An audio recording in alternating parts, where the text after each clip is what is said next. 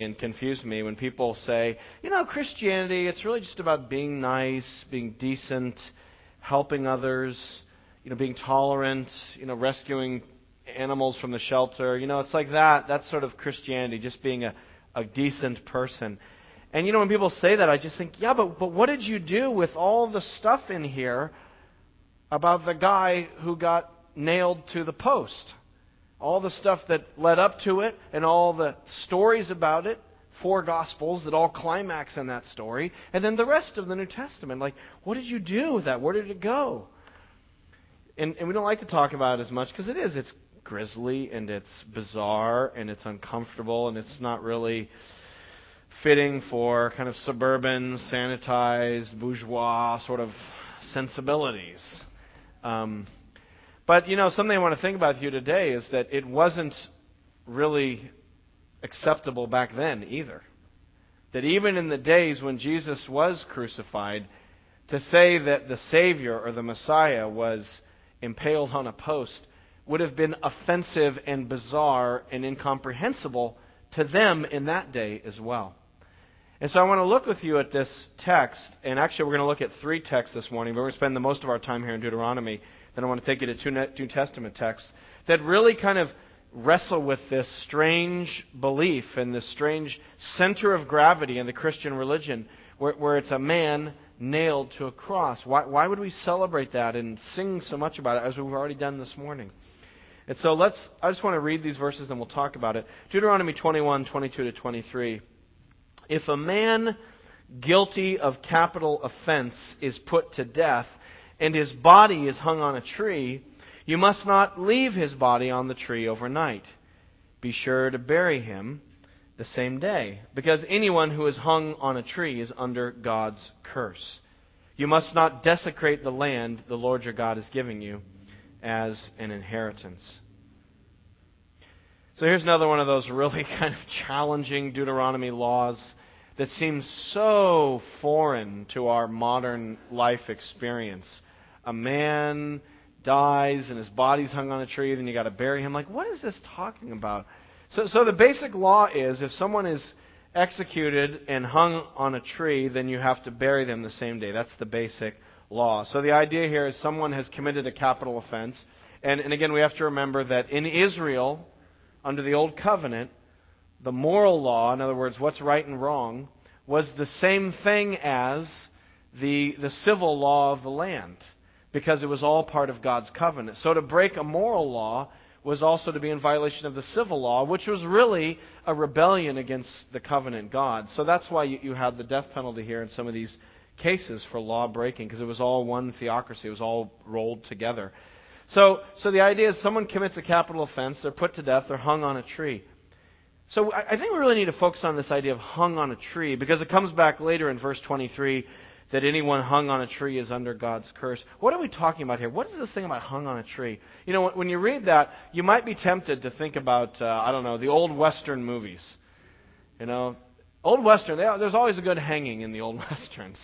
You know, my favorite Western of all time, The Good, the Bad, and the Ugly. Clint Eastwood, spaghetti western. I mean, that is the classic, and and that's a motif that's through the movie. There's this kind of play on hangings that, that takes place in the movie, and and you know you can see the scene. There's the guy on the horse with his hands tied behind his back, and one end of the rope's around his neck, and the other end's tied to the tree branch, and then someone you know slaps the horse on the rump, hey you know, or they shoot the gun, and the horse trots off, and you know there's the guy um, hanging on a tree. I mean, do you have that image? Okay, that's not the image you should have when you read this text. This is not the Old West. This is the old ancient Near East. And so what it's talking about is actually something different than an Old West lynching from the movies. Look at, look at it again. So someone's guilty, they're put to death, and then after they're put to death, do you see that? The body is hung on a tree. And that word tree, that Hebrew word for tree, could mean pole or wooden post. See, the Hebrew word for tree and the Hebrew word for wood and the Hebrew word for wooden pole is all the same word. So it's you can't tell if it's talking about a tree or a wooden post or you know it could be any of those kinds of things. Uh, so, so, so the idea here is a body somehow affixed or hung to a, a wooden post. We know from history that it was kind of a common practice in the ancient world to impale people. The Assyrians were known and feared throughout the ancient Near East for impaling people. You know, if, if you went to war with Assyria and they captured you, they would put a post right outside the city where they captured you and they would stick you on it and impale you. I mean, it's, it's really horrible, right? But, but that's the idea, is hanging bodies that have been killed on a post or hanging them or tying them to a post or impaling them or something like that. So it's like, why would you do that? That's so gross. That's so grisly. This is like a horror movie. Why was this done? What was the point? The point was complete and total humiliation of the defeated person. It's like not only are we going to kill you, but we're going to, you know, shame you so that everyone's last memory of you is this horrible, terrible thing. Uh, it, it, was a way of, of sort of the final and ultimate step of humiliation and defeat of an enemy. Uh, is kind of what was done back in those days. Um, you know, human beings, human beings respect bodies. It's kind of a common human thing. Across all cultures, human beings respect bodies. Someone dies, and we respect them. Different cultures do it different ways. Some cultures, you know, wrap, wash the body and wrap it up. Some bury it. Some cremate it. Some mummify it and put it in a tomb and put gold around it. But it's like it's kind of a human thing that we take care of, of those who've died. We, we show respect for the body. You know, we're not like deer or coyotes. Or, you know, a bunch of deer in the forest and one of the deer dropped dead. They don't like, you know, their hooves and dig a little hole and, you know, bring flowers over and drop it on the. It's like, whoa, Bambi's dead. Hey, look, leaves. Let's go eat. I mean, it's they don't care. They just are on to the next thing. They're animals, but we're made in the image of God. And so there's this idea of even honoring the image of God that is in the body. This is a human thing. So, to not honor the body, but to make it an ugly, horrible, yucky, grotesque display on a piece of wood is kind of like the ultimate insult, the final rejection, the last curse to let you know that you were a curse rather than a blessing. It, it's a terrible thing. Um, you, you, know, I was thinking about this. We kind of uh, wrestled with this as a country uh, a couple months ago, right? Remember when they finally uh, caught and killed Osama bin Laden? Right, and you know we sent Ninja Team Six in, and they got him, and they got him out on the helicopter, took his body out. And what was the big debate? Do they show the body or not? That was the, that was the question. Everyone's like, should we show the body, should we, or should we show pictures of the body? And, and I would say it's really kind of the same issue in sort of a digital modern way. Do you sort of rub the noses of, of the enemies in it by making the last image that everyone saw of him a bullet-ridden body, you know, or do you not? And it's kind of that idea. Do you show the utter and final humiliation? So to put a body on a tree or to suspend them from a pole or to um, impale somebody is a final desecration of the person in an act of humiliation. Which is why the Romans, by the way, who, you know, in typical Roman efficiency, did public execution and pole hanging in one thing. It's much more efficient that way. It's called a crucifixion. But it's kind of like both of those things put together. That's why the Romans did it publicly. You know, if you were crucified in Rome, you were it was not in some back lot or compound out of the way where they wouldn't gross people out. Like they crucified people like right on the road so that everybody would see that. You know, if we were living in the Roman Empire today, if the South Shore was part of Rome, like they would crucify people along Route 3 and at all the exits. So when you're driving into work in the morning, you're like, "Oh, that's right. Don't mess with Rome." Okay. I will be a good Roman citizen. That was that was what they did.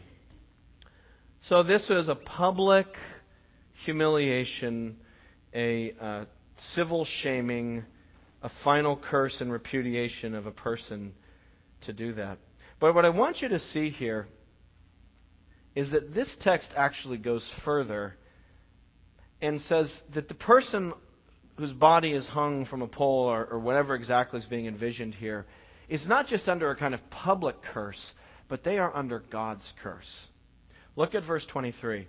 Be sure to bury him that same day, because anyone who is hung on a tree is under God's curse. You know, the Hebrew phrase there is even more terse. The Hebrew, if you want to translate the Hebrew phrase really literally, that's translated here, anyone hung on a tree is under God's curse. The Hebrew phrase is literally this. It's something like, Cursed of God, the hanged one. There's not even a verb. It's just, Cursed of God, the hanged one. It, it's almost like a math formula. Cursed of God equals the hanged one, one who is hanged on a tree. Cursed of God. And as I was wrestling with this passage and trying to think, how in the world am I going to preach this? You know, what, what are we going to say about this? And as I was troubled by this ancient practice of hanging bodies. Actually, I'm even more troubled by that little phrase, cursed of God.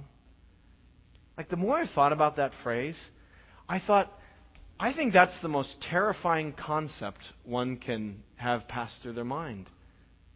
To be cursed by God. To have God leverage all of the resources of his omnipotence for somebody else's ruin and misery. That's terrifying the more you think about it. To have God against you. I don't know what you fear in life, and we all have our kind of worst case scenario fears that we don't even perhaps want to think about. I don't know what your worst case scenario fear is. Maybe it's a physical thing, a health thing, losing use of your body in some way, losing some capacity. Maybe your worst fear is utter financial collapse. Maybe your worst fear is losing somebody you love, a, a, spouse, or, you know, God forbid, even a child. I mean, probably as a parent, that'd be my, my worst fear, would be my children. Um, you know, but, but I guess what I want to suggest is coming under the curse of God makes all those things seem microscopic. To have God against you forever there's nothing worse than that. You can go through trials. You can go through financial collapse or health problems or relational disasters or losing a loved one. But you know what? If you have God behind you and if God is for you, you're going to make it. You're going to make it. If God is with you, and you know what? People do make it. Because they're like, I made it because God sustained me. And you, I talk to Christians who've been through horrible things. And that's, that's what they say. God brought me through. I don't know how I would have done this without God. Because if God is for me, I know that no matter how dark the valley, there is ultimately an upside. Even if it's eternal life.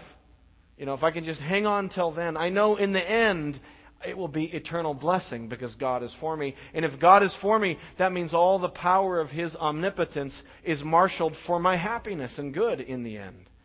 And so I'm, I, can, I can make it because God is for me. But if God is against me, if I'm under his curse, what is there to be done for somebody under the curse of God? Like Jesus said, what does it profit a man if he gains the whole world but loses his soul? If God is against you. If God says, I, I am against you, I oppose you, I will ruin you, you're done. And so, this idea of being cursed by God, and therefore, as getting back into the text here, Anyone who is hung on a tree, who's broken the covenant, who's received the punishment of the covenant curses, and is hung on a tree is cursed of God. They, they are kind of a, physical embodiment of being rejected and opposed by God Himself. Now let's put the whole thing together. Can you see now why they wanted to bury this person quickly? Be sure to bury him the same day, verse 23, because anyone who's hung on a tree is under God's curse. You must not desecrate the land the Lord your God is giving you as an inheritance. The idea is bury him fast because we don't want God's curse hanging around our town. What a horrible, terrifying thing to see God's curse like right outside our city gate. Bury that quickly. And just to be really clear, what the, how, what the logic of this verse is not. The logic of the verse isn't bury him quickly, because they really shouldn't do that to a person. That's so mean to hang someone on a tree. At least give him the respect of a proper burial. That's not the logic. Because if that was the logic, the law would be don't hang people on trees. But the logic is look, this guy is cursed. And, and there's almost, it's like there's something contagious, perhaps, something spiritually infectious, something threatening, something numinously worrisome about this person on this tree because God's curse is among the people.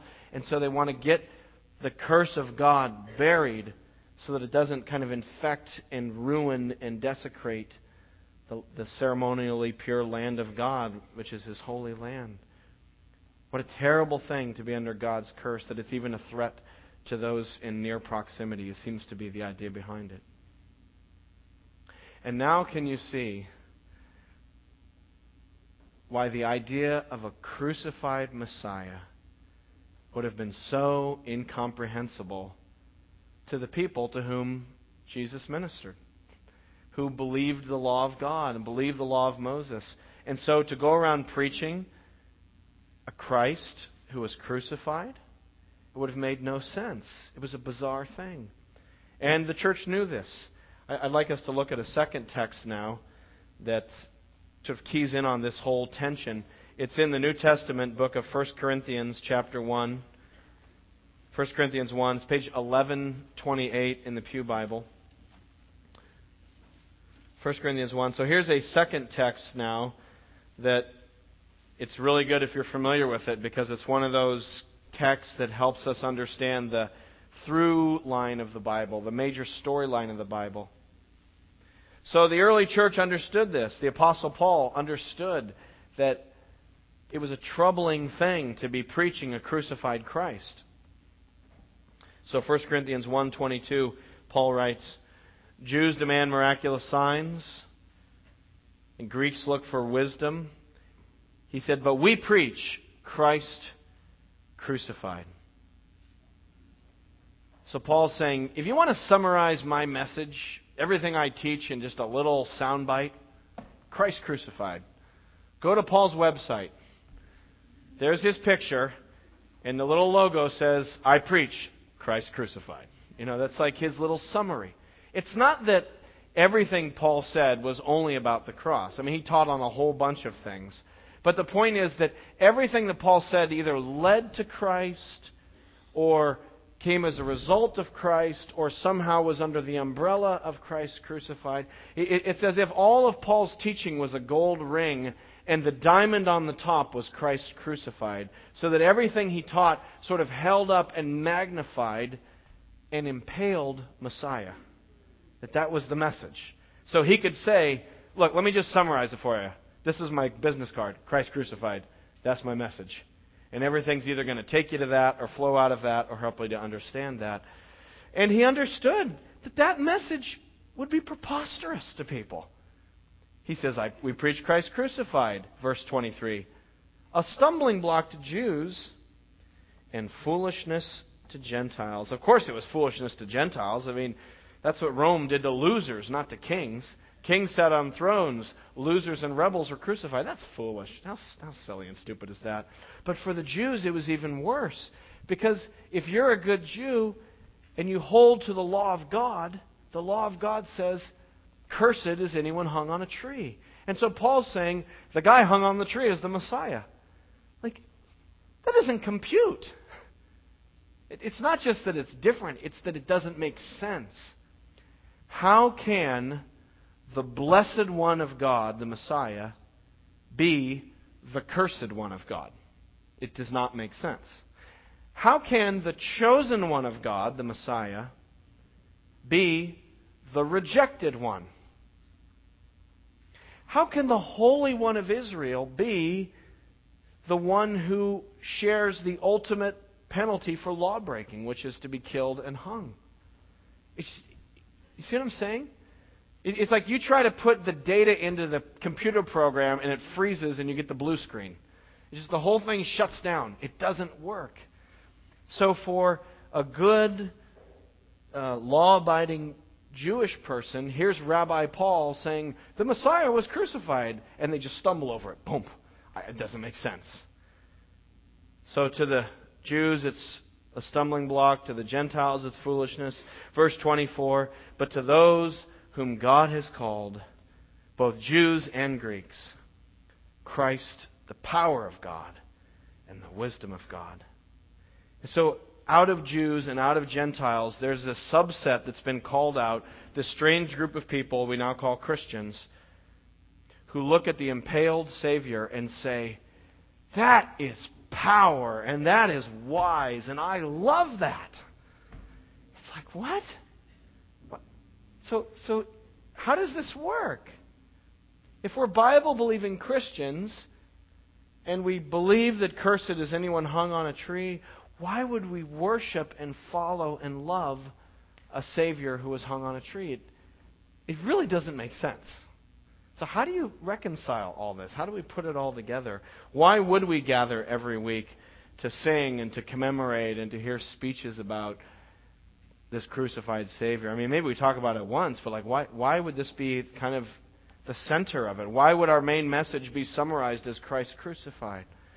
Well, let me take you to the third text in the book of Galatians, chapter 3. So, 1 Corinthians, 2 Corinthians, Galatians, two books later, chapter 3. It's on page 1152. Why would we preach a message that makes no sense to the world? And by the way, just so you know, the message of Christ crucified is never going to make sense to any culture. So don't expect that. You know, it's not a seeker sensitive message. It wasn't in Paul's day, it's not in our day. We need to be sensitive to people. I don't want to be offensive as a human being, but let's just understand the gospel is always going to be offensive. That when we're faithful to the message of Christ crucified, at some point you're going to get down to it and talk about Jesus on the cross, and the world, to some degree or another, will be like, huh? That's, that's ridiculous. So how do we put all this together now? Let's, so this is Galatians 3. Here's the third text that will be helpful for you to be familiar with in order to understand the central message of the Bible. So you have Deuteronomy 21, cursed is anyone hung on a tree. You have 1 Corinthians 1, where Paul says, We preach the Christ who's been hung on a tree. And then Galatians 3 helps us understand why that would be good news. How does this all fit together? And here's the key. So I want to look at two verses in Galatians 3, verse 10 and then verse 13. Let me read verse 10 first. Verse 10 says, All who rely on observing the law are under a curse. For it is written, Cursed is everyone who does not continue to do everything written in the book of the law. So here we have curse language, but now it's not cursed as anyone who's hung on a tree. Get this. Cursed is anyone who relies on observing the law. So if you rely on observing the Old Testament law, if, you put your hope in, your confidence in the fact that you keep kosher or observe the Sabbath or keep the law of Moses, or, or, you know, if you say, my confidence before God is in the fact that I'm a pretty good person and I try to do what God says. I, I try to obey the Bible. And if that's your confidence, get this, you're cursed. Like, what? Huh? So if I try to do what God says, I'm cursed? So are you saying I should try not to do what God says? I'm so confused. Why am I cursed if I observe the law? It wouldn't make sense. It wouldn't make sense in Paul's day.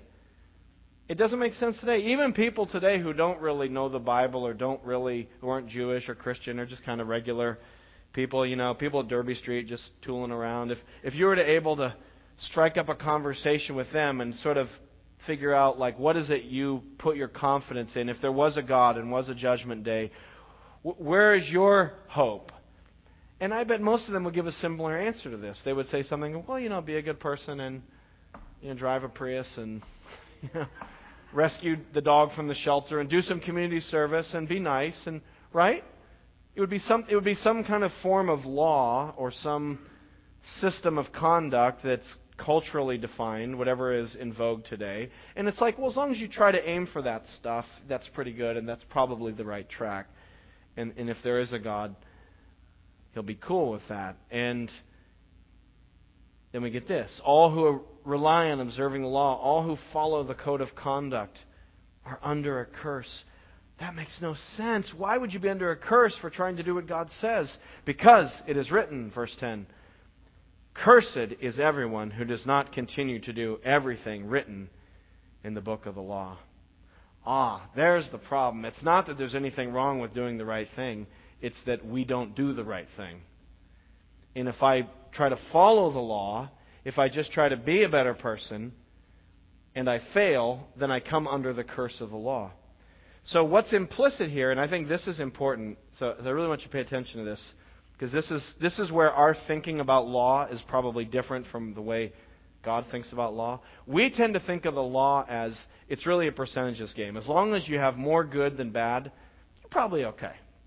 As long as you're like 52 48, good person to bad person, you probably make it.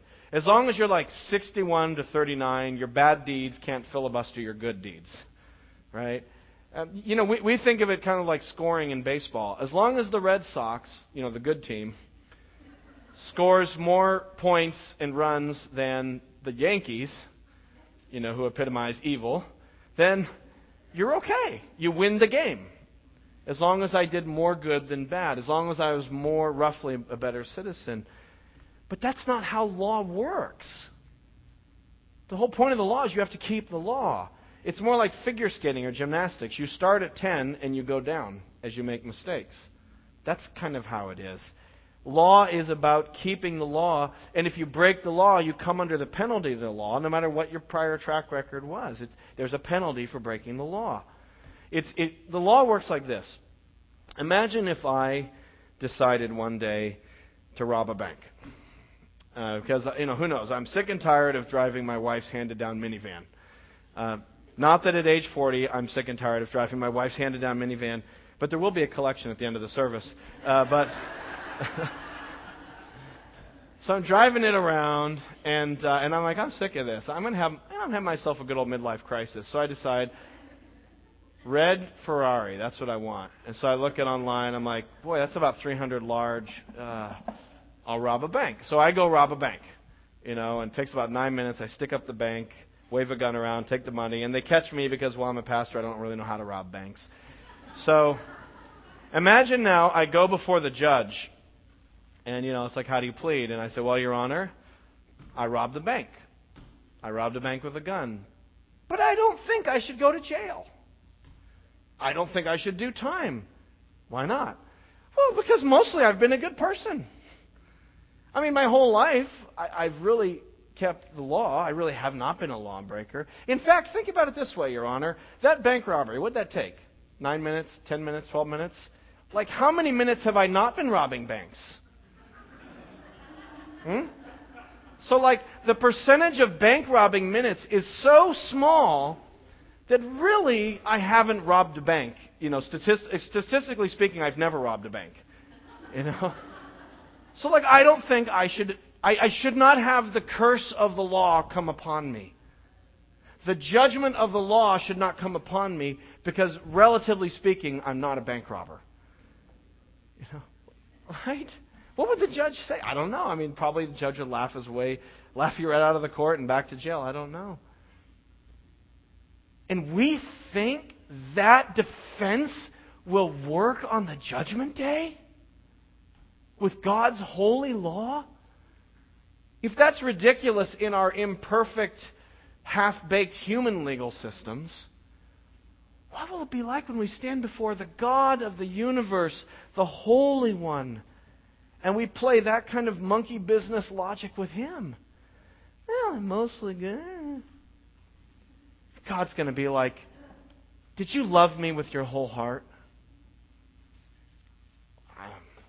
Not my whole heart. Did you ever love me? You know, the, the heart of the law isn't thou shalt not murder. Oftentimes people jump to that as if that's the heart of the law. Well, I never murdered anyone. Okay. But the heart of the law is Love the Lord your God with all of your heart, soul, mind, and strength. And the second commandment is love your neighbor as yourself. You could make the argument that apart from God's grace, none of us have ever kept the law. Because nothing we've ever done has flowed from pure love for God and others. All of my motivations are twisted and bent with selfishness And so, even in my best days, apart from God's grace, it's not flowed out of love for God. You could make the argument that my track record is actually 100% zero, that I've never kept the law of God. So, cursed is everyone who does not continue to do everything written in the book of the law. Cursed is anyone who relies on observing the law. I'm under the curse of God, and there's a judgment day coming where I'll have to answer for my life of law breaking, my fundamental orientation of law breaking. And I'll be under the curse. Do you know what hell is? Hell is the place of being forever on the pole. It's the eternal hanging, the infinite shame, the forever curse.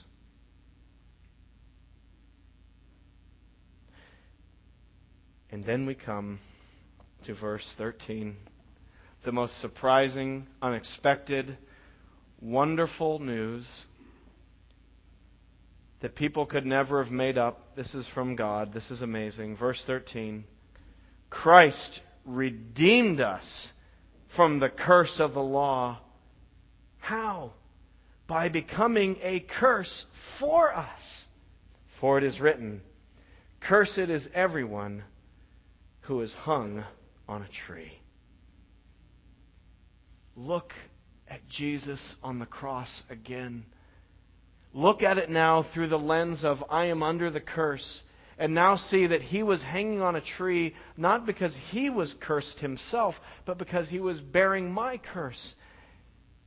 And all of a sudden, this bizarre message of an impaled Messiah it catches you and it sparkles, and you say, wait a minute, this is the best news I've ever heard.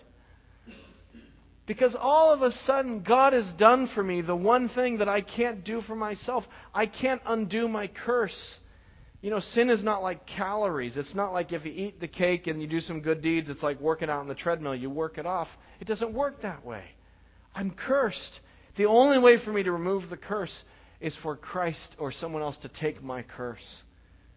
And to think that Christ was cursed for us in our place because he was hung on a tree. And now it all makes sense. How could we worship a crucified Messiah? Because it was my curse that he bore. It was my hanging that he endured. It was my impalement he received. He was cursed for me in my place. And now all of a sudden, it's like the cross is the greatest thing ever. you know? Now I, I want to sing about it. And when I'm in church and they start singing about the cross and the gospel story, like, I have tears coming out of my eyes. Why am I crying about a guy who was impaled for me? Oh, it suddenly makes sense. You know? And now I go to church and I see communion up front, and I don't think, oh, nuts, the service is 15 minutes longer. I think, I think, finally, I get to stop doing dumb things with my time, and I get to spend 15 minutes in silence, savoring the Messiah. You know? And suddenly I go to a church service, and during the church service, they never sing about the cross, and the preacher never talks about the cross, even once. And I get done with the church service, and I think, I'm never going back there again. Why would I ever go to some place, you know, d- brush the dust off your feet, that doesn't talk about the cross? That's not even a church. You know, your perspective changes. And suddenly you start reproaching yourself. And, and you start kind of criticizing yourself as a Christian when your love for the cross becomes cold. And you're like, what's happening to me? I, I think I'm drifting away because the cross doesn't sparkle. I must be getting out of touch with basic truths. I need to get back to the basics. And so everything flips. Boop. It's like that. It's not subtle, it's dramatic. It's not a process, it's a light switch going on. From the cross is weird and gross, and what's the point? to this is the greatest thing I have ever heard and will ever hear. That God would love me so much, He would send His Son to be impaled for my sins and bear my curse so that I could come under the blessing of God. You can't beat that news. It's the greatest thing ever. And the amazing thing is that my heart is so sleepy that I don't enjoy it more. And so, Lord, wake me up and show me the glory of the cross. And so, what is it for you? Is the cross weird and strange, or is the cross the tree of life? What do you rely upon? Are you relying upon your good deeds? Are you relying upon your, you know, the fact that you've done this and that and, and you're a pretty good person? Are you relying upon your religiosity? Are you relying upon what you've done in the church to help others? Or is your confidence and hope completely hung on Jesus? Is it Him that you put your hope in and what He's done for us on the cross? Where is your confidence before God? Put your confidence in Jesus, who was crucified and buried and raised and returning very soon. Let's pray.